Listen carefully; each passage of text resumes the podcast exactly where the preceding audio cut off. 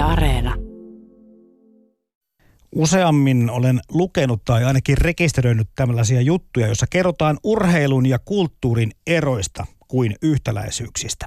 Tällä kertaa Radiostadion tuo tähän keskusteluun oman panoksensa ja keskittyy siis enemmänkin urheilun ja kulttuurin yhtäläisyyksiin. Ylepuhe Radiostadion. Ja tervetuloa studioon Ossi Viita, olet Jyväskylän yliopiston dosentti ja toimit urheilumuseossa tutkimuspäällikkönä. Kiitos.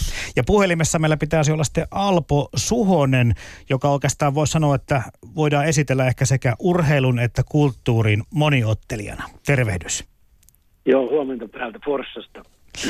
No niin, nyt on meillä käsillä semmoinen aihe, hyvät herrat, että joku tässä tällä hetkellä luultavasti valuttaa krokotilin kyyneleitä, joku muuten vaan hikoilee, että mitäs tässä nyt sitten mennään sekoittamaan kaksi täysin poikkeavaa tai erilaisiin elämän osa-alueisiin kuuluvaa asiaa kuin urheilu ja kulttuuri. Mennään ehkä siihen historiallisiin erotteluihin vähän myöhemmin, mutta aloitellaan siitä, miksi me yleensäkään puhutaan mieluummin eroista kuin yhtäläisyyksistä, mitä nyt tulee sitten siihen, että nyt kun vaikkapa tämä esimerkki siitä, että rahoista tai jostakin muusta. Me hyvin mielellään sanotaan, että ei kun se kuuluu urheiluun ja ei kun tämä kuuluu kulttuuriin. Kumpi kun haluaa aloittaa? Ossi. Niin, se kai on yleistä, että osa nyt on vain sitä mieltä, että jotka ei ur- urheilusta ja kilpaurheilua seuraa, että se on turhaa rahahaaskausta, vaikka mielestäni se niin kuin tähän fyysinenkin puoli tähän meidän ja henkisiä voimavaroja siinä myös tarvitaan, kuuluu meidän kulttuurimme.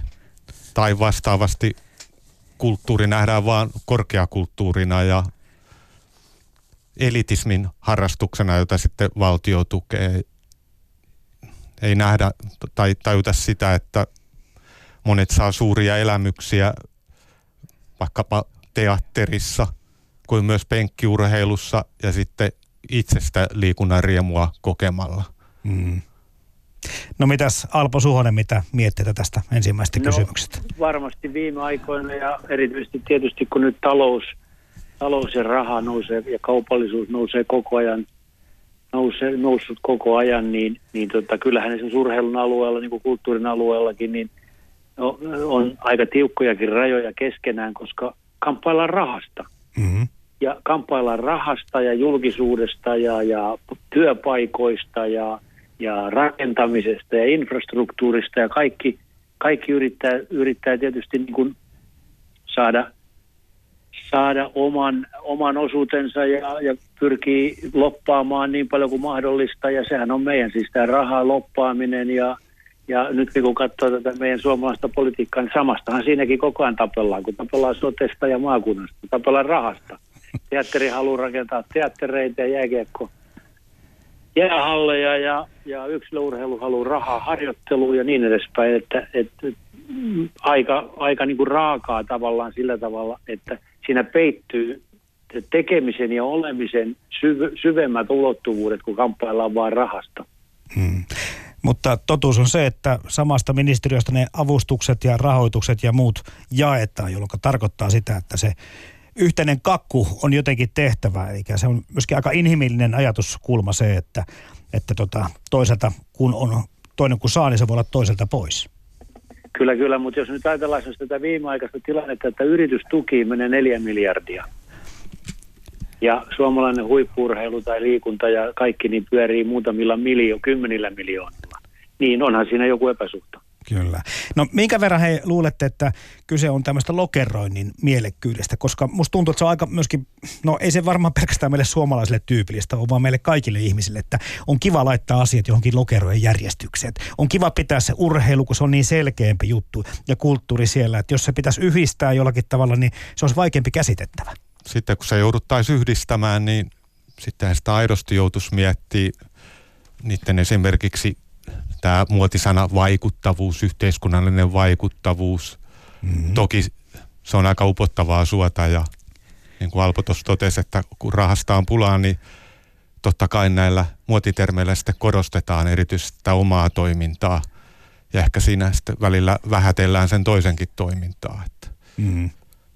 No sitten me, jos mennään vähän sinne taustalle, niin miten, miten vahvana se elää liekö sitä tutkittukaan ihmisten keskuudessa tunne siitä, että nämä kaksi elämän hyvinkin tärkeää osa-aluetta oli, olisivat eri leiristä. Ja miten tämä ajattelu, mistä tämä on mahtanut lähteä liikkeelle?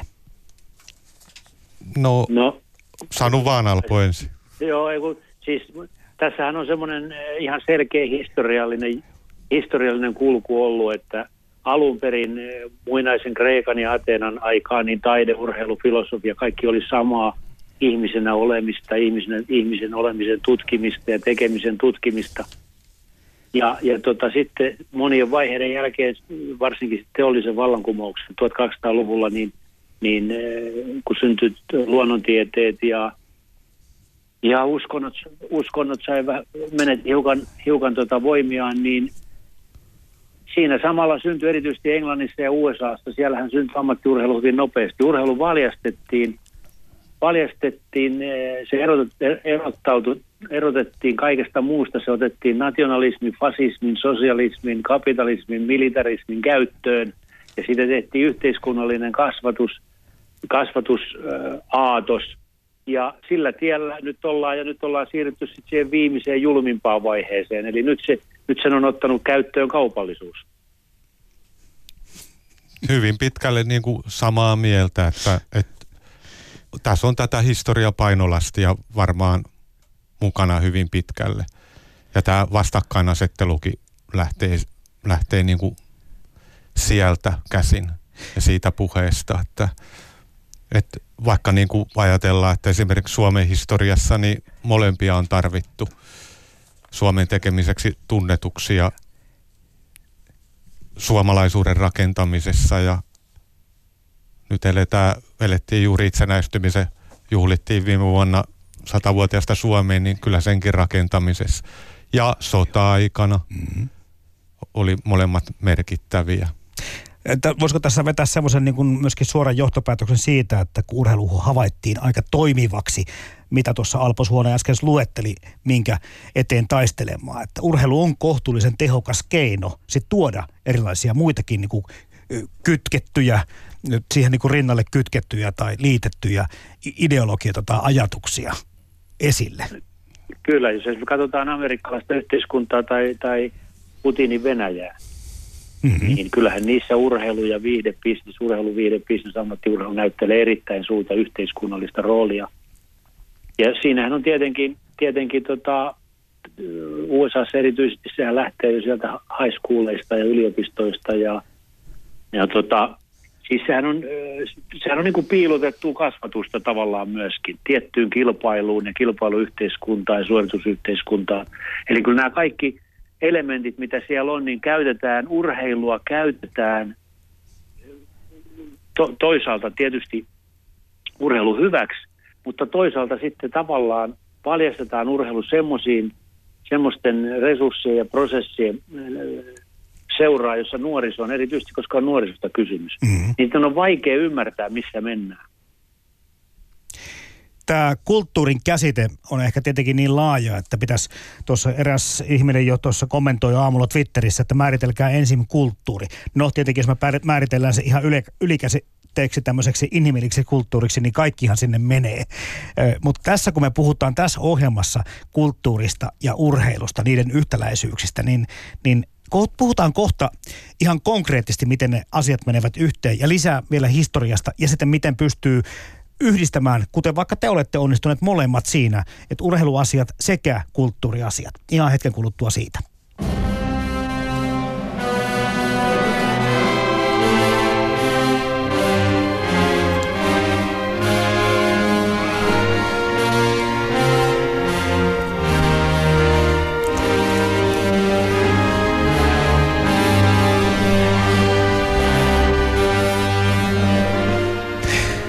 Siinä vähän mahtipontisempaa musiikkia vie meidät tunnelmaan.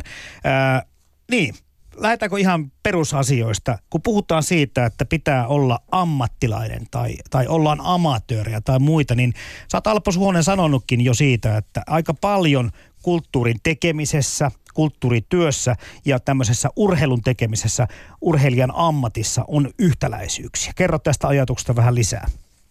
Joo, siis mä täytyy nyt, ter- siis tämä sana kulttuuri tietysti on vähän hämäävä, koska sen alle voidaan pistää mitä tahansa. On esimerkiksi poliittinen kulttuuria ja talouskulttuuria ja vaikka mitä kulttuuria. Mutta mä puhun tässä nyt niin taiteen tekemisestä. Siis Juuri näin. taiteen, taide, joka nyt kuitenkin tietysti perinteisesti pidetään kulttuurin pää, pääulottuvuutena ja on varmasti kulttuuria, sivistys ja, ja, ja taide, niin taiteen tekemisen rakenteet ja, ja, ja tekeminen, oleminen on hyvin, hyvin lähellä urheilun tekemistä ja rakenteita. Ja on aina ollut, vaikka sitä on yritetty kauheasti erotella, mutta niin otetaan yksinkertaisia esimerkkejä. Esimerkiksi sekä taiteen että taiteen tekemisen että, että tota, urheilun alueella, niin ensinnäkin rakenteissa on ihan selkeät, on, on yksilötaidetta ja, ja yhteistyö, esittämistaidetta, eli yksilö- ja joukkueurheilu on selkeästi eroa tästä. On olemassa kirjailijoita, taidemaalareja, säveltäjiä ja sen lisäksi on sitten joukkuetaidetta, on teatteria, orkestereita ja niin edespäin. Kyllä. No selkeä, selkeä jako. Sitten on olemassa nuorisokulttuuri, niin kuin nuorisourheilua, ää, nuorison ää, rockkulttuuria ja niin edespäin, ja nuoriso, nuoriso- ja lahjakkuuskulttuuria. Sitten on olemassa kulttuuriharrastajia, esimerkiksi niin kuin, joka on yhtenäinen liikunnan harrastamisen kanssa ja menee aika lailla toisiaan. Ja sitten on ammattilaiset, jotka tekee taidetta joko tosiaan yksilökeskeisesti tai, jo, tai yhteistyökeskeisesti ihan samalla lailla urheilussa kuin, kuin tota, taiteen tekemisestä. Ja se, että, että näitä niin kuin, ää, voidaan verrata näin, niin se, se lähtee tietenkin sieltä, että se tekemisen akti, kun tehdään, kun urheillaan yksin tai yhdessä tai, tai tehdään, tehdään esimerkiksi teatteria yhdessä, niin niissä on kaikissa, niissä on, niissä on selkeät samanlaiset ulottuvuudet. Y, kehollis-emotionaalisen ilmaisun, ja taidon ja oman persoonan ja luovuuden kokeminen. Ei, ei, ei taidetta ja urheilua voida lopullisesti koskaan teollistaa eikä kaupallista. Eli se, ja se tekemisen akti, tämmöinen kehollinen, kokemuksellinen ilmaisu, niin se on sillä tavalla hauska, että kun tällä hetkellä meillä puhutaan urheilussa, että, että tapahtuuko siellä korvien välissä mikään ja onko reislihakset kunnossa ja, ja, ja, ja ajate, ajattelu ja kaikkea tämmöistä. Ajattelu on ensinnäkin liian hidas, ei ajattelemalla mitään urheilla. Ja kun kysymys on keho ja mielen integraatiosta, jossa tota, joka on, on selkeästi jotain ihan muuta kuin, että onko siellä korvien välistä jotakin. Ja, ja fokus, keskittyminen, keho, mieli, integraatio, se on keneltä tahansa taiteentekijältä voi kysyä yksinkertaisesti, mitä se tarkoittaa. Se tarkoittaa sitä, että, että esimerkiksi rooli alkaa näyttelee minua ja maalaus alkaa tekemään minua ja, ja kirja kirjoittaa itseensä. Ja ihan samalla lailla tämä kokeminen urheilussa tapahtuu. Eli tämmöinen rationalisoitu luonnontieteellinen näkemys urheilusta, niin siitä pitäisi nopeasti päästä eroon. Hei, ymmärsikö mä oikein, että onko tässä vähän niin kuin käynyt niin, että tämä ruumillisuus on siirtynyt enemmän urheiluun ja tämmöinen henkisyys, toisenlaiset arvot, niin sitten on taas enemmän siirtynyt kulttuuriin ja sun väite Alpo Suoni on se, että tämä kaikki on yhtä vyyhtiä, eli, eli ei ole olemassa erikseen näitä kahta osa-aluetta. Ei ole olemassa erikseen ja siis tämä yhteinen nimittehän näille on ihmiskäsitys. Kyllä. Mitä me ymmärretään urheilun ja taiteen tekemisen ja urheilemisen ja pelaamisen ihmisellä? Mi- mi- mitä se tarkoittaa, kun ihminen urheilee? Millaista olemista ja tekemistä se on? Ja, ja tietysti siis nythän me, kun me aletaan tämmöistä luonnontieteiden ja rationalismin kulta-aikaa, niin tutkitaan, yritetään niin kuin redusoida ja, ja tämmöisen vanha dualistinen näkemys siitä, että e, hallitsee ja, ja, ja tota, kun millään, millään rationalisoinnilla tätä ei pystytä avaamaan ikinä, eikä luonnontieteellisillä näkemyksillä, tarvitaan ihmistieteitä. Taide ja urheilu on ihmistieteiden, filosofian, psykologian, sosiologian ja niin edespäin paljon lähempänä kuin fysiologiaa, biologiaa. Ja toisaalta taas sitten me ollaan niin kuin perustaltaan biologisia, fysiologisia jos, olentoja, eli kehollisia, joissa tämä toistan edelleen tämä keho ja mielen integraatio ja synergia, niin on sitten se ratkaiseva, ratkaiseva että et, e, siis et, tähän ei ole olemassa mitään niin kuin, reseptiä, mutta se yksi resepti on, että siellä korvien välissä ei koskaan mitään tapahdu, koska sama veri kiertää akillesjänteestä ja päästä ja aivoissa. Okei, Hossi Viita, minkälaisia ajatuksia herätti Alpon vuorotus tästä? No heti tuli semmoinen Dualismi. olo, että itse on ainakin luovummillaan joko juoksulenkin aikana tai heti sen jälkeen. Eli kyllä mä silloin kun mä itse harrastan urheilua ja aktiivisesti harrastan 35 vuotta, niin erilaisia urheilulajeja, lähinnä kestävyysjuoksua, niin kyllä elämä näyttää vähän paremmalta paikalta sen juoksulenkin jälkeen, jos nyt jotain paikkaa ei ole kolottanut siinä aikana, ottanut jalkaan kipeitä, se sitten vie kyllä se kaiken huomio, jos jossain joku, joku piiputtaa, ei, ei juoksu suju, mutta varsinkin suju, sujuvan juoksulenkin jälkeen sen aikana, niin kyllä mieli lentää.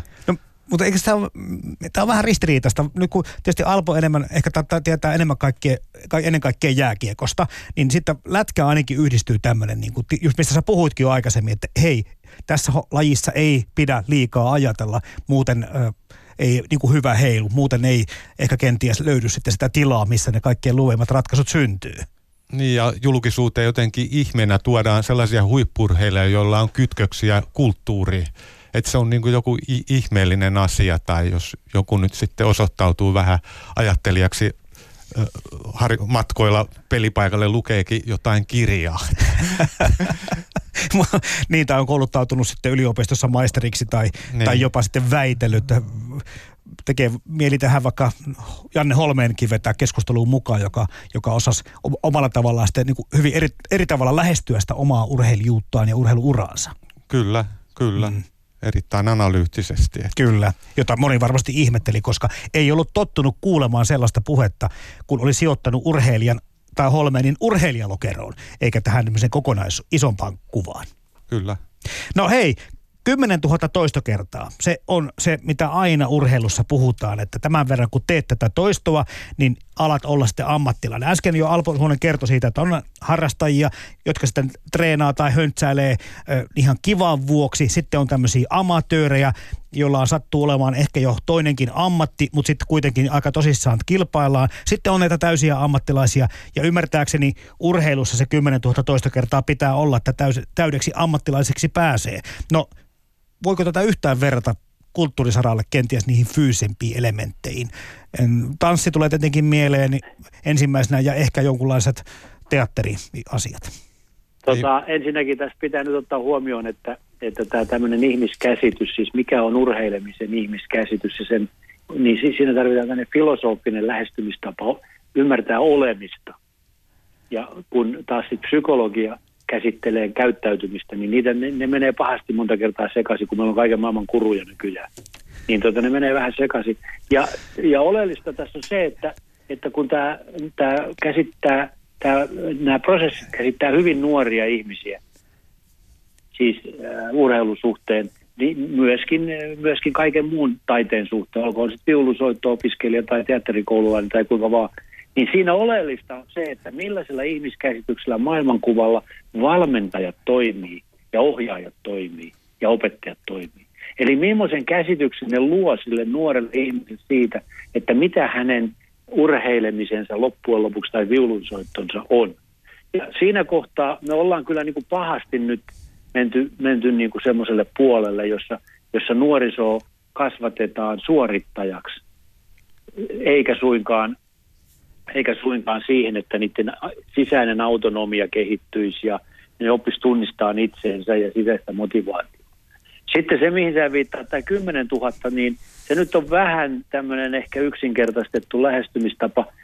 Ja mä haluan tässä ottaa ihan tämmöisen konkreettisen esimerkin, nimittäin mä tunsin aika hyvin aikanaan herra Tarasovin, joka oli, oli tämän eurooppalaisen jääkiekkoilla, miksei koko maailmankin jääkiekkoilla yksi suurimpia innovaattoreita 50-60-luvulla. Ja hänen suurin esikuvansa oli Konstantin Stanislavski, joka on teatterimaailman suuri innovaattori jo aikoinaan. Ja äh, Tarasov äh, otti hyvin paljon mallia venäläisen paletin, tietysti siitä voidaan olla montaa mieltä niistä metodeista, mutta otti, otti näitä toistoja, siis toistojen määrä, määrä, olkoon se sitten viulunsoittaja, 5-6-vuotiaat saattaa soittaa 3-4 tuntia päivässä viulua ja, ja tanssijat samoin tanssia. Eli ne metodit, toistojen määrä ja metodit on tietysti hyvin oleellinen asia, mutta ei siitä ole mitään hyötyä, jos et sä ole koko emotionaalisesti, älyllisesti, tajunnallisesti siinä prosessissa läsnä. Eli jos se tulee vain tämmöinen robottimainen toistaja, niin todennäköisesti sä pääset vähän eteenpäin, mutta ehkä sitten loppujen lopuksi lahjakkuus ei kuitenkaan puhkee kukkaan, jos ei se ole todella kokonaisvaltaista. No, itselle tulee kyllä semmoinen mielikuva, eh, mihin vähän viittasitkin Alpo Suhonen, että Suomessa ei kyllä ehkä tuommoista kyseenalaistavaa filosofista näkökulmaa ainakaan urheilijoille kovin paljon syötetä, että funtsis näitä asioita itsekin, koska, koska jotenkin tuntuu, että se on enemmän tämmöistä suorituskeskeistä. No ei, ei tässä ole mistään syöttämistä kysymys. Hei, tässä on kysymys kasvamisesta. Mm. Siis oppia tunteen itseensä, omia, omaa kehoaan, omaa tunnetilaansa, tunneelämäänsä, yhteistyön, esimerkiksi oppiminen, yhteistyö, joka on hyvin tärkeää esimerkiksi teatteri, teatteridialogissa tai jääkiekkodialogissa, niin sen yhteistyön ja kommunikaation oppiminen ja, ja tota, siinä on erittäin paljon tehtävää. Siis me ollaan hyvin voimakkaasti edelleen, mä mainitsin tuossa aikoinaan tämän teollisen vallankumouksen ja Taylorismin ja, ja nämä Henry Fordista peräytyvät postfordilaiset ajatukset, niin me ollaan edelleen niiden vankeja jotenkin. Eli, eli, ja sen takia tämä keskustelu on niin rikkinäistä. On kuruja siellä ja on, on humuja täällä ja, ja tota, kukaan ei oikein niin kuin ymmärrä, että mihin tätä pitäisi viedä, koska, koska tämä tämmöinen talous, talous ja menestysajattelu – on ottanut liian suuren roolin. Totta kai tuloksella on merkitystä, mutta sen tulokseen pääs, ratkaisevaa on ainoastaan se, se prosessi, ei se, ei se tulos ja tavoite välttämättä niin vielä ihmistä mihinkään vie. No hei, sanokaa mitä mieltä te olette siitä, että voisiko sitä lähestyä tätä samaa asiaa ikään kuin sitten sen tekijän, eli urheilijan tai näyttelijän tai tanssijan näkökulmasta, jos puhutaan heidän motivaatiostaan, heidän pyrkimyksistään tai tar- vi- tämmöistä perimmäistä tarkoitusperistään. Löytyykö sieltä, Ossi Viita, sun mielestä niin kuin samuuksia? No kyllähän molemmat vaatii aikamoista intohimoa ja omistautumista. Juuri että näin itse nyt tunnen tämän urheilupuolen paremmin, mutta voisi ainakin olettaa. Ja aktiivisena eri kulttuuripalveluja, jos nyt puhutaan sitten taiteesta kulttuurina käyttäjä, niin usein myös hämmästelen näyttelijöiden ja muusikoiden ja muiden tätä, että siihen vaatii aikamoista fyysistä suorittamista se, että jaksaa ilta toisensa perää esiintyä ja millä intohimolla niin se on vähän sama kuin, että ilta toisessa pidän urheilijankin pitäisi jaksaa, ettei se ole vain suoritusta, niin kaivaa se intohimo siihen tekemiseen. Tässä on sitten muutenkin meillä myöskin tähän keskusteluun heittää tämä oma lempiajatus siitä, että sitten parhaita tämmöisiä tai virtuosimaisia tanssijoita tai näyttelijöitä tai taiteilijoita muutakin pidetään tämmöisenä niin kuin pelimanneina. Mutta ihan samalla tavalla sitten kun mietitään tämmöisiä varsinkin pallolulajeista, pallolu eksperttejä, jotka ovat maailmalla pärjänneet olikin tosi paljon, niin vedetään tämä tämmöinen pelimanne nimitys siihen mukaan. Eli jollakin tavalla, nyt sä puhut tuossa jo Ossi Viita siitä intohimosta ja omistautumisesta, niin tulee mieleen justiin tämä näin. Tämmöinen Teemu Selänne-tyyppinen vertaus siitä, että ne treenit ei tule riittämään, vaan se oma intohimo lätkyttää ihan pimeeseen saakka sitä kiekkoa veivata siellä takapihalla ja muuta. Että et, tämä jollakin tavalla niin kuin molempiin kohtuullisen hyvin käy. Ja sitten hei, tämä pelimanne nimitys.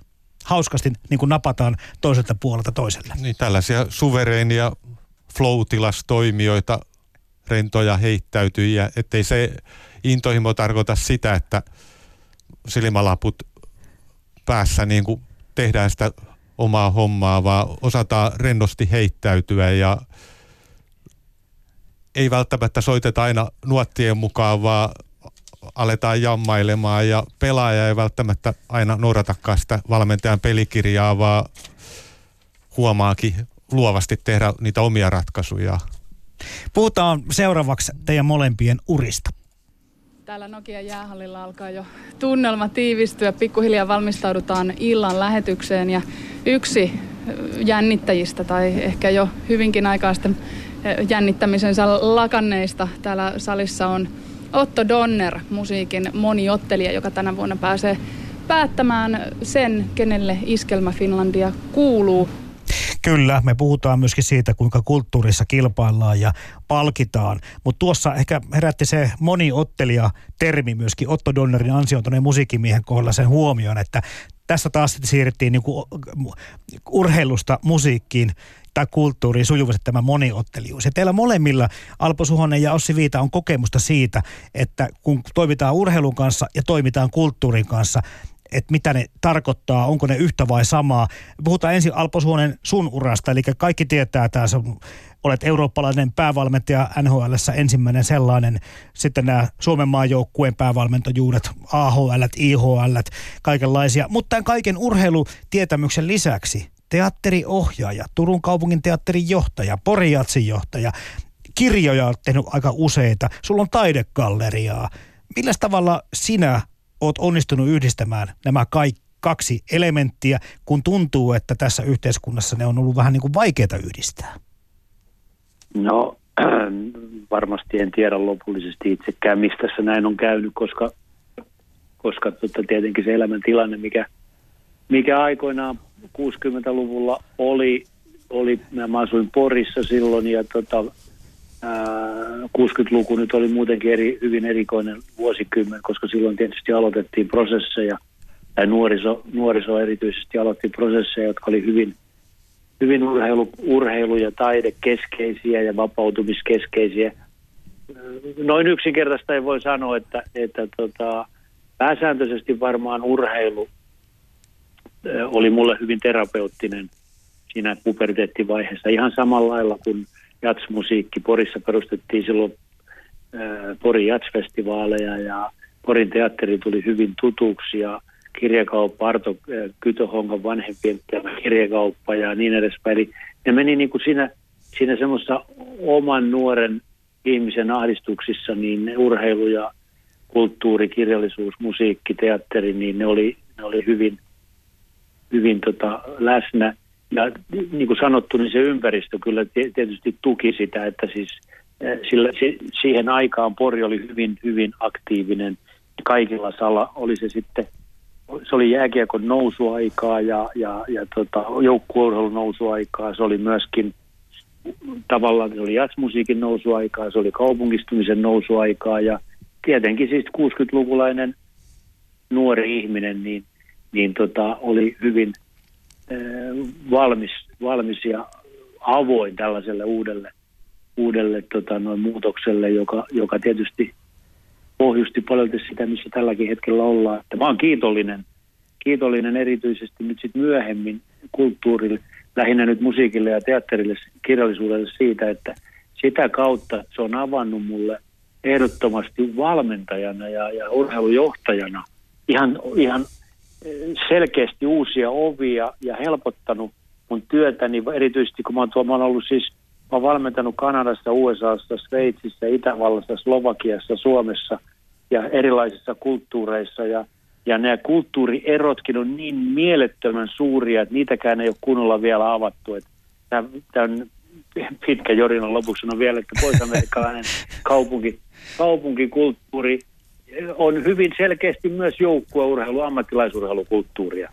Ja nyt meillä, meillähän taistellaan tällä hetkellä nyt tästä, että, että miten, miten saataisiin yritet, pidettyä nämä perinnelajit, yleisurheilu ja hiihto jotenkin, jotenkin niin kuin kiinnostavina ja, ja, ja tota, niiden harrastajamäärät on lähes, lähes tota noin, katastrofaalisessa tilassa verrattuna joukkuelajeihin ja tämän yhteiskunnallisen muutoksen muutoksen kautta, niin joukkuelait hallitsee tällä hetkellä kaikkien lahjakkaiden urheilijoiden urheilijoiden tota, nuoriso valitsee joukkuelajeja ja sitten moderneja talvilajeja ja yksilölajeja. Että, et, me ollaan kyllä suurten muutosten keskellä taas kerran ennen kuin päästetään sut jatkaa Alpo toimia siellä Forssan päässä, niin kerro kuitenkin pari asiaa. Mua kiinnostaa se, että, että sä et näe mitään ristiriitaa tämän urheilun ja kulttuurielämän välillä, etkä siinä, että siirtyä sujuvasti toista toiseen, mutta minkä verran sä oot saanut elämässä aikana siitä ö, tämmöisiä epäileviä kysymyksiä, katseita tai kommentteja? Miten on sinun suhtauduttu, koska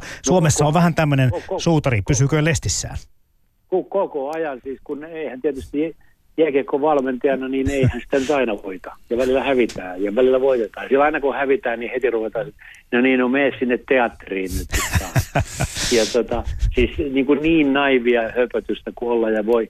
Että, että se on ihan, siis mä, mä näen tämän niin semmoisena kysymyksenä, että en mä nyt halua niin kuin tässä, että urheilun pitäisi siirtyä niin kuin taiteeksi tai taiteen siirtyä urheilusta. tai mitään sellaista, se, semmoisesta puhu, vaan tämän, tämä, tämä, tämä, tämä, tota, tämän, tämän nykyisen viihde ammattilaisurheilun rakenne on sellainen, se on ihan sama kuin tämän hetken teatteri tai, tai tota, elokuvan tekeminen tai orkesteri tai niin edespäin. Eli tämän rahan ja urheilun integraatio.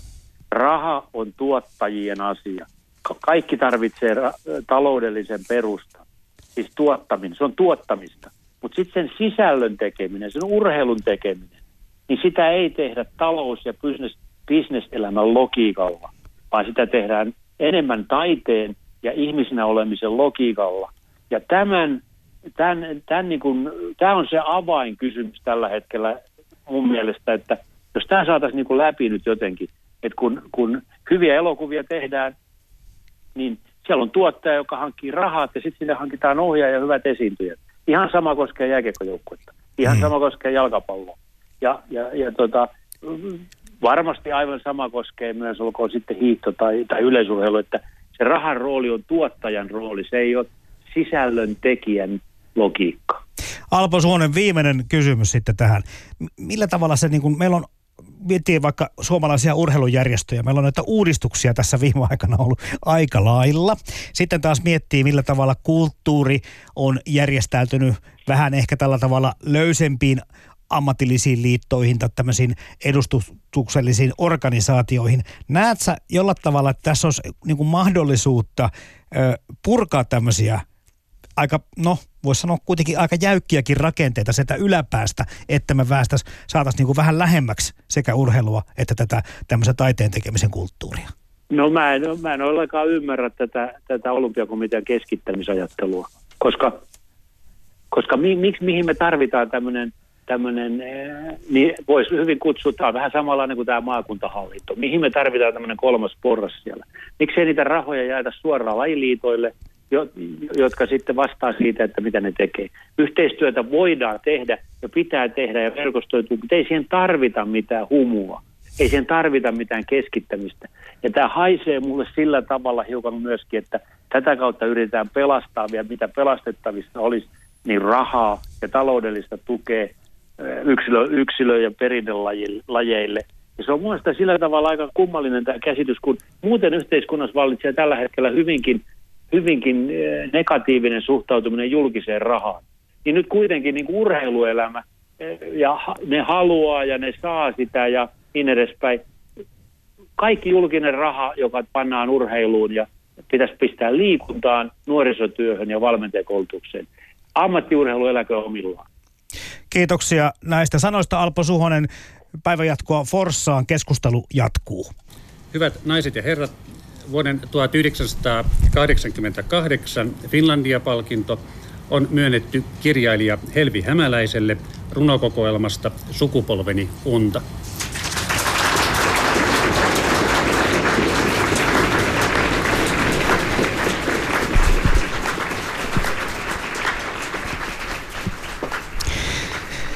Joo, raha, rahapalkinnot, näitäkin tullaan kohta käsittelemään vähän lisää. No Ossi Viita, sä ottaa sitten tämän yliopisto- tai urheilumuseo myöskin elämäsi lisäksi tehnyt kirjoja, tietokirjoja, elämänkertoja.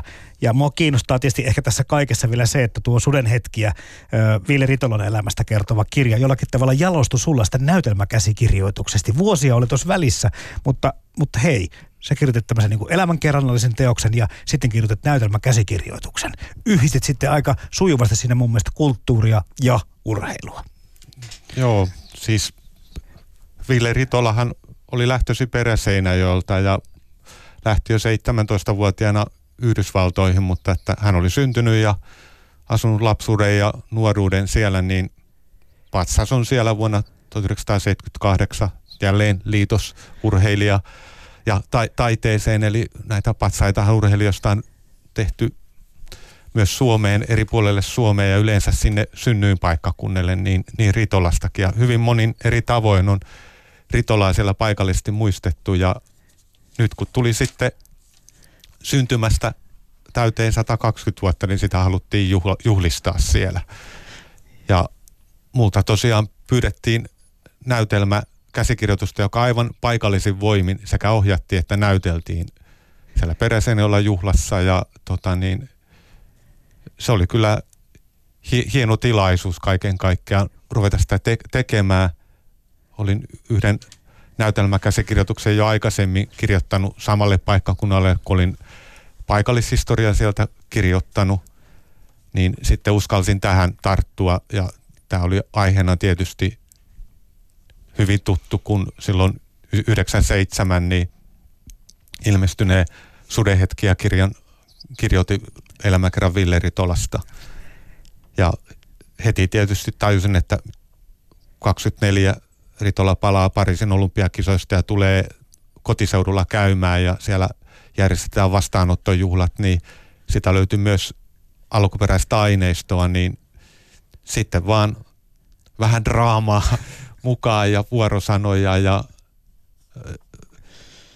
on hyvin amatööri tämmöisiä tekemään, mutta että hauskaa ja luovaahan semmoinen on. Poikkesko se millä tavalla sitten, jos on kiinnostavaa ajatella sitä, että yhtäkkiä se niin kuin miettimään, sä puhut tuolla, no urheiluhan on suurta, suurta draamaa muutenkin yleensä, Kyllä. tai urheiluun mahtuu, että sen takia ehkä se välimatka ei ole niin suuri, mutta nyt puhutaan kuitenkin siitä, että sä menit niin kuin täysin niin kuin taiteen ja kulttuurin puolelle siitä elämänkerrallisesta tekstistä, niin no. joudut sä ajattelemaan asiaa eri tavalla? Tietokirjoihin en edes vapaamuotoisimpiin tietokirjoihin niin kuin en halua seata täl, tällaista kuvite, kuvittelista tai tällaista, että mahdollisesti sellaisia asioita, mitä tietysti väitteitä ja johtopäätöksiä Kyllä. tehdään tutkimuksessa, mutta... Että Että halua, ajatuksia, jotka sanoja toisen suuhun. Niin, niin en halua, halua niin kuin laittaa jotain henkilöä puhumaan vuorosanoja, mutta sitten on eri asia, kun ruvetaan kirjoittaa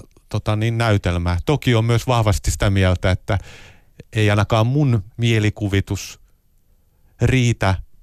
En mä löydä mielikuvituksesta vielä jännempiä, dramaattisimpia asioita, mitä sitten niin kuin varsinkin Villeritolla väri, värikkäässä elämässä tapahtui. Toki yritin näytelmään kirjoittaa kaikkea yhden pian rakastuminen Ritolaan, ja, jos, jonka vaimo kylläkin odotti sitten Amerikassa ja vähän tällaisia draamallisiakin aiheita siihen mukaan, mutta ei saanut kyllä vastakaikua. Tämä peräisin Pian rakkaus sitten, kun Ritola tuli paikan päälle ja tietysti nuoret naiset jo peräisenellä kovasti odotti suurta sankaria paikkakunnalle. Että. Mm. Tota, sitten vielä, kun sä oot tehnyt tämän hymyilevä Hannes, Hannes Kolehmasen elämästä olevan kirjan myöskin, niin, niin kutsuisitko sinä Ville Ritolaa ja Hannes Kolehmaista taiteilijoiksi? Kyllä, he varmaan sillä elämäntaiteilijoita omalla tavallaan oli, varsinkin Ritola, joka niin kuin tosiaan elämä heitteli välillä moneenkin suuntaan. 24 oli pakko valita, koska 28 olympiakisojen jälkeen hän edes tullut peräseinäjölle, kun hän oli sitten siihen, hukkunut siihen su- suomalaisen miehen hukkumispaikkaan, eli viinapulloon matkalla Amsterdamista takaisin Suomeen ja Helsinkiin ja pieni tappelukin laivalla. Hän nyt ei vaan syytön siihen, tai sy- yksin syyllinen ollut, mutta että pieni tappeluksina laivalla tuli, niin hän ei sitten 28 tosiaan pal- edes käynyt kotiseudulla, niin siihen näytelmään varten ei ollut sitten paljon vaihtoehtoja, että piti valita tämä 24. Tämä äsken ajoin tuollaisen pienen arkistopätkän, missä jo Finlandia-palkinnon jakamiseen viitattiin. Ja kun puhutaan mitattavuudesta ja kilpailemisesta, niin tässä tietenkin urheilussa se on avainasemassa, ainakin kilpaurheilussa siihen koko homma perustuu. Mutta sitten kun puhutaan siitä, että pannaan asioita, ihmisiä, teoksia järjestykseen, olevinaan paremmuusjärjestykseen kulttuurissa, niin millä tavalla sitten Ossi Viita ajattelet tämän onnistuvan? Niin no, jos mä oon jonkun teatteriesityksen ollut vaikka katsomassa, yleensä menen sen jälkeen katsoa, kun tai vaimohan ne pitkälle tietysti valitsee, niin mennään katsoa, että on ollut joku hyvä kritiikki ja on kovasti kehuttu, niin sitten äkkiä yritetään saada lippuja siihen esitykseen, niin kyllä mä ainakin luen jotain vaikka teatteriesityksen kritiikkiä vähän samalla lailla kuin aloitan kyllä urheilusivuista yleensä kotona leidelluun, niin vähän samalla lailla, että siinähän arvioidaan sitä suoritusta, mm-hmm. sitä esitystä, ja sen lisäksi myös esiintyjiä jopa laitetaan niin kuin paremmuusjärjestykseen, että kuka nyt erityisesti siinä oli onnistunut, kun teatterikriitikko vaikka oli ollut paikan päällä katsomassa. Toki, toki tota, näin tapahtuu. Ehkä just tästä taiteen eh, luonteeseen kuulua, mistä Alpo Suhoninkin tuossa äsken kertoi, ja sitten näistä intentioista kun puhutaan, niin jollakin tavalla myöskin koetaan, että taidetta on hankala arvottaa ja sitten myöskin sen arvottamisen lisäksi. Eli taiteella pitäisi olla niin kuin itseisarvo jo lähtökohtaisesti ja sitten tietysti niiden vertaaminen jollakin tavalla myöskin aina hankalaa. Mutta sitten kun me mennään ihan kohta noihin olympiakisojen taidekilpailuihin, sä tiedät tuossa viita myöskin sitä historiaa, niin, niin ähm, tota, ymmärrän oikeastaan aika hyvin sen, että jos puhutaan vaikka kirjallisuuden Finlandia-palkinnosta, niin osa ainakin kulttuuriväestä, voi olla, että merkittäviä osa kulttuuriväestä ajattelee, että ei sillä ole oikeastaan väliä, että kuka palkitaan, vaan väliä on sillä, että sitten ikään kuin palkitaan ja siitä puhutaan ja se tuodaan framille, se tuodaan keskusteluun, se tuodaan julkisuuteen. Sen on tämmöistä mielenkiintoa ja tietynlaista mediaseksikkyyttä ihan eri tavalla, kun on palkitusta teoksista kysymyksiä. Saadaan tämmöinen jonkunlainen kumminkin pien hypetys sen aiheen ympärille ilmestymään. Eli voisi ajatella, että, että palvelee kuitenkin kokonaisuutta. Varmaan näin juuri, että asialle tulee julkisuutta. Mm. Mutta sitten sitä vaan, että pystyykö laittamaan kulttuuritekijöitä, taiteen tekijöitä niin kuin paremmuusjärjestykseen, tuntuu vähän, vähän semmoiselta niin kuin teennäiseltä. Oh, kyllä se kai urheilussa on vähän helpompaa, sentit ja sekundit ratkaisee. Mennään tähän olympiakisojen taidekilpailuihin seuraavaksi. Ollaan jälleen olympiavoittaja haudalla, mutta ei olympiarenkaita. Niin, Aale Tynni on olympiavoittaja. Riippuu tietysti siitä, että millä tavalla asia tulkitaan, mutta taidekilpailut olivat virallinen laji siihen aikaan. Ja hän alkoivat jo vuonna 1912 ja, ja kuinka ollakaan, totta kai niiden taustalla on sama henkilö kuin koko olympiakisojen taustalla, eli paroni Pierre de Coubertin. Hänelle pelkkä urheilu ei ei ollut se, se elämän sisältö, vaan hän oli myös hyvinkin pitkälle taiteen suosia ja, ja, ja taide oli hänelle tärkeä ja hän otti sitten mukaan olympiakisoihin nimenomaan urheilusta äh, innostuksensa saaneita taidelajeja tai kaikkien lajien, taidelajien tulokset piti olla, niin kuin lähtökohta piti olla urheilusta. No, Urheilumuseon tutkimuspäällikkö Ossi Viita, kaikki ei välttämättä edes muista tai tiedä sitä, että olympiakisoissa on ollut taidekilpailuja. Mistä tämä sitten mahtaa olla oikeasti lähtöisin? Mikä tämän ajatuksen takana lienee ollut?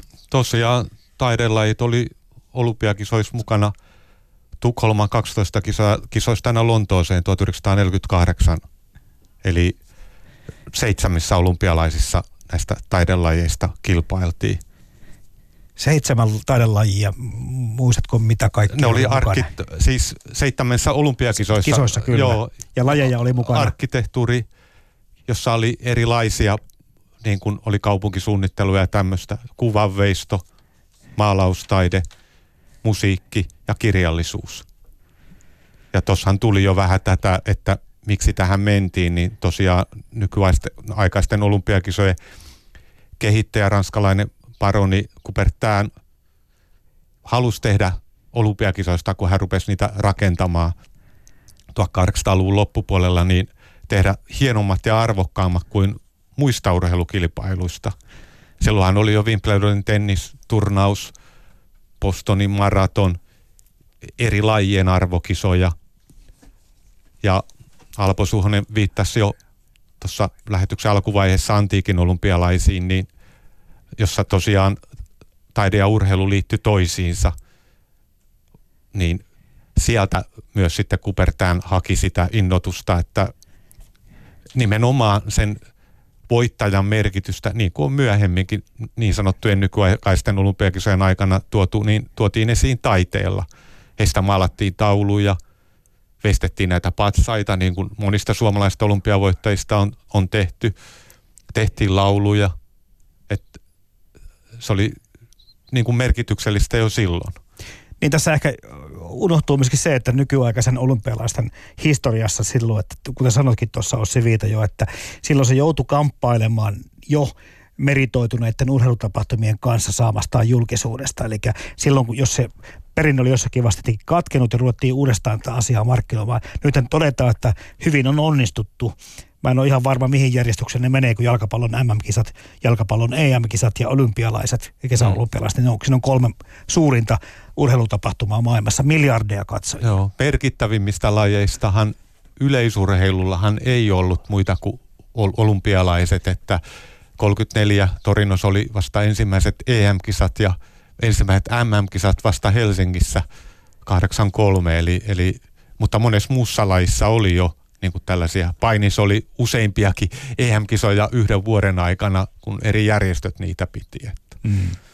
Miten se, onko tämä miten tutkittu tai tultu, tultu mihinkään tulokseen, että miten tämä homma toimi?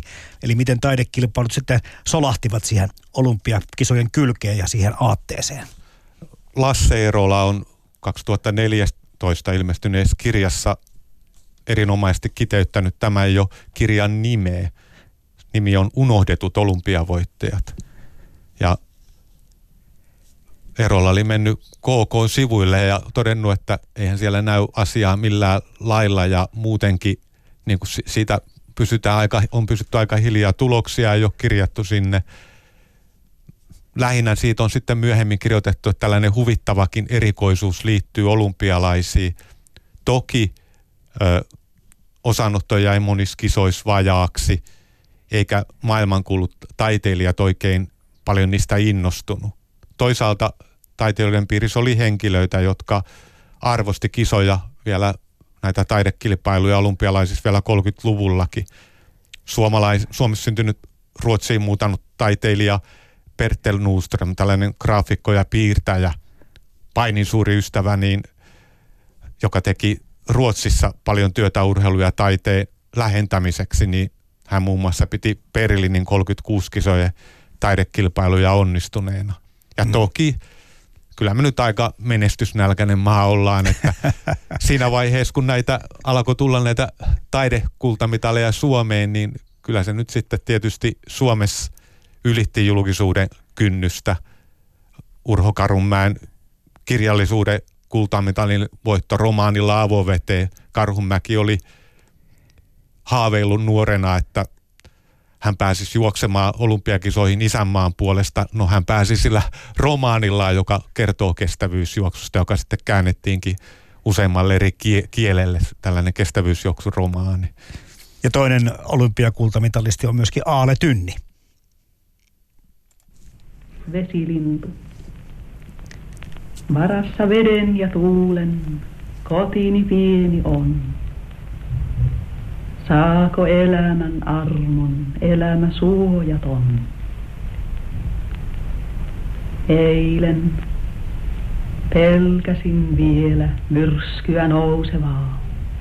Kun vesi liikahti luulin, kaikki uppoaa. Ja siitä voisi tietysti todeta, että Helsinki 52.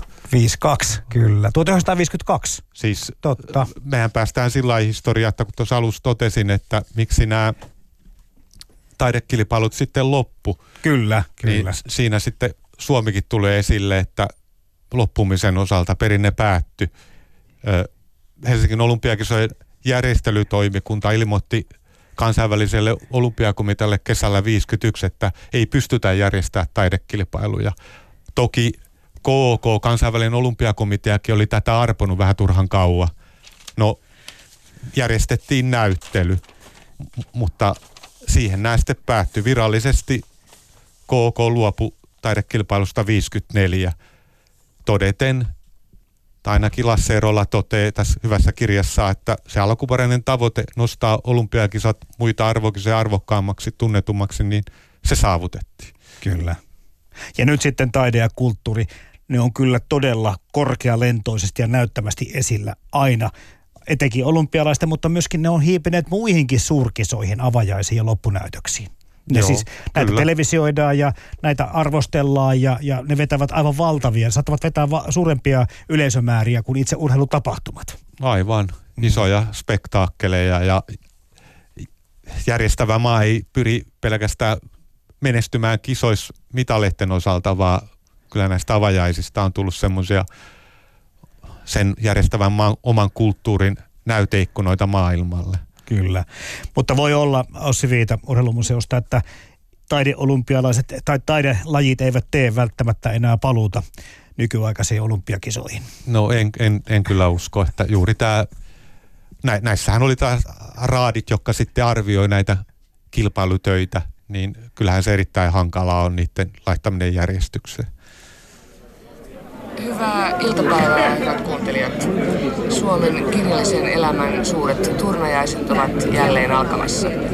Kello on 12 täällä Helsingin sydämessä olevassa ravintolassa, jonne on kerääntynyt kokomoinen joukko kirjallisen ja kulttuurielämän vaikuttajia, tekijöitä, kopioita, lukijoita, kriitikoita, toimittajia. Niin, siinäkin puhuttiin, kun kirjallisuuden Finlandia-palkintoa oltiin jakamassa, niin puhuttiin turnajaisista. eli, kyllä tämä puhe, niin kun, tai molemmista asioista lainataan toiseen hyvinkin mielellään, kun puhutaan nyt sitten, jos me puhutaan erikseen kulttuurista ja, ja urheilusta. Mutta sitten urheilumuseo, nykyinen työpaikkasi Ossi Viita, niin sä tuossa ihan alussa jo sanoit, että, että teidän tehtävä on niinku arkistoida ja säilyttää ja esitellä suomalaista liikuntakulttuuria. Ja siinä sanassa jo heti sitten yhdistyy tuo liikunta ja kulttuuri. Eli jollakin tavalla tuntuu, että kyllä tämä niin kuin tällä tasolla ymmärretään ihan hyvin, että näillä asioilla ei välttämättä paljon eroa ole. Kyllä urheilumuseo on, on kulttuurilaitos, että, että, ja me koemme, että, että tätä liikuntaperintöä ja liikuntakulttuuria esineillä, asiakirjoilla, valokuvilla, kirjoilla ja lehdillä, mitä nämä kutkin urheilujärjestöt tuottaa, niin niitä tallentamalla, niin me sitä suomalaista liikuntakulttuuria sitten siirretään edespäin.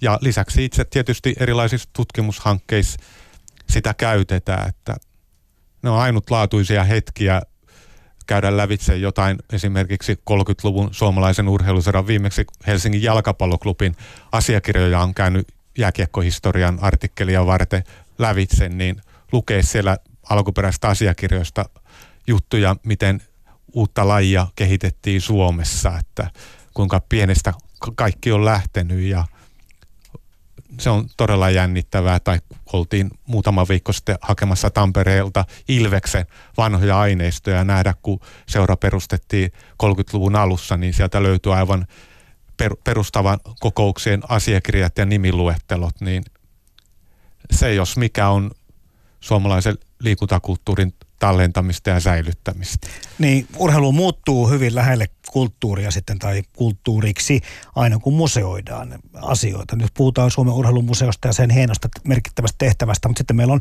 aika hienoja jääkiekkomuseoita, Kyllä. muutamakin kappale. Meillä on koripallon museo. Meillä on ihan niin kuin, hyvinkin merkittäviä ja semmoisia ehdottomasti kokemisen arvoisia paikkoja ja jotenkin se asia sitten myöskin suuren yleisön silmissä – yhdistyy silloin, kun sä asut museon sisästä ovesta sisään. Eli siltä sä niin kuin ymmärrät, että siinä yhdistyy se urheilu ja kulttuuri. Ja me ollaan tässä nyt puhuttu siitä, että miksi ne on pitänyt yleensäkään ottaa erottaa, ja tässä on tietysti tullut monenlaisia asioita, mutta, mutta jotenkin tuntuu, että, että tässä kohti urheilu ja kulttuuri menee niin kuin tosi hyvin saman sateenvarjon ja alle. monet on sitten aivan keskeisillä urheilupaikoilla sitten, että, että urheilumuseohan on ollut stadionilla nyt ensimmäistä kertaa pois sieltä, kun sodan aikana muutettiin 38, urheilumuseosäätiö 1938 perustettiin.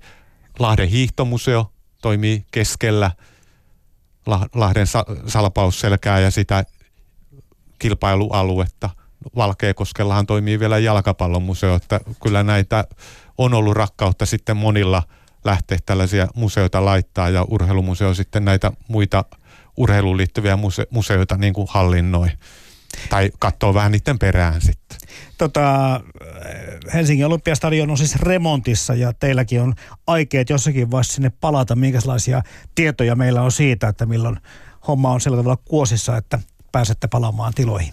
Toive ja, toive ja tämänhetkinen tilanne on se, että jos ensi keväänä, eli noin vuoden päästä, päästään sinne muuttaa ja rakentaa uutta näyttelyä, joka sitten tota, niin noin puoli vuotta siitä eteenpäin, eli, eli 2019 syksyllä avautus, että uutta näyttelyä jo kovasti suunnitellaan. Millä tavalla sä itse henkilökohtaisesti seuraat sitä keskustelua, mistä me ollaan lähetty liikkeelle siitä, että, että nämä koetaan tämä urheilu ja kulttuuri jolla tavalla eri leiriin kuuluvaksi? Mit, mit, mitä ajatuksia se sinussa herättää? No vähän tietysti hä- hämmentynyt, että tosiaan ennen tätä lähetystä niin muutamien urheilupuolen ihmisten kanssa juttelin ja ne vähän ihmetteli, että jaamme yhtenäväisyyksistä puhumaan, että urheiluhan on osa tätä meidän kulttuuriamme.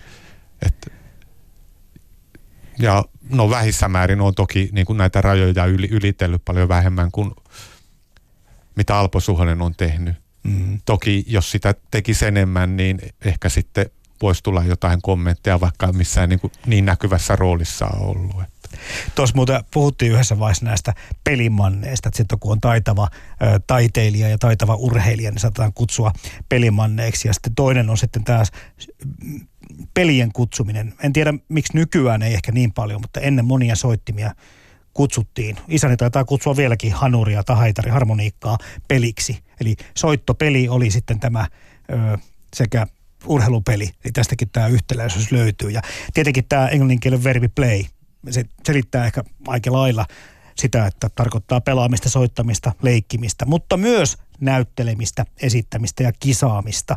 Suomessa nämä sanat on, no, meillä on eri sanat näille asioille. Harmi. niin, mutta, mutta näissä englannin kielessä kuitenkin tota, pidetään niin kuin selvästikin yhdistetään tämä asia enemmän. Se, se olisi tietysti kiva kuulla sitä, miten muissa maissa, miten ulkomailla ehkä ajatellaan siitä, miten kulttuuria ja urheilua, millä tavalla niitä ajatellaan kuuluvan yhteen tai muuta. Alpo Suonen viittasikin tuossa, tai vihjas vähän siihen suuntaan, että nyt ei keretty puhumaan edes siitä, miten muualla päin asiasta ajatellaan. No, meillä on tämä urheilukenttä tässä käymistilassa, Ossi Viita. Kulttuurissa on jatkuvasti tuota pienet lakkautukset päällä, uhka. Miltä tuo näyttää tuo museoelämä? No rahoistahan mekin kamppaillaan tietysti, että, että ei nyt ainakin kun me kuulutaan niihin tällaisiin säätiöihin, meillä on säätiö takana ja me saadaan sitten meidän toimintaan valtioapua, niin tähän mennessä ainakin on meitä rahajakat arvostaneet niin paljon meidän työtä, että ei nyt valtavia ongelmia ole, ole, ole niin toimintaan ollut sitä rahaa saada, mutta normaali kulttuurilaitos, että seinien ylläpitoon ja palkkoihin menee ja sitten pitäisi vielä siihen toimintaankin saada saada sitä rahoitusta, niin aivan normaalia ongelmia. Tätä toivotaan, että edelleen tämä hyvä jatkuu. Tässä ohjelmassa oli siis vierana Alpo Suhonen ja Ossi Viita ja Katja Hilska-Keinonen keräsi nuo arkistomateriaalit.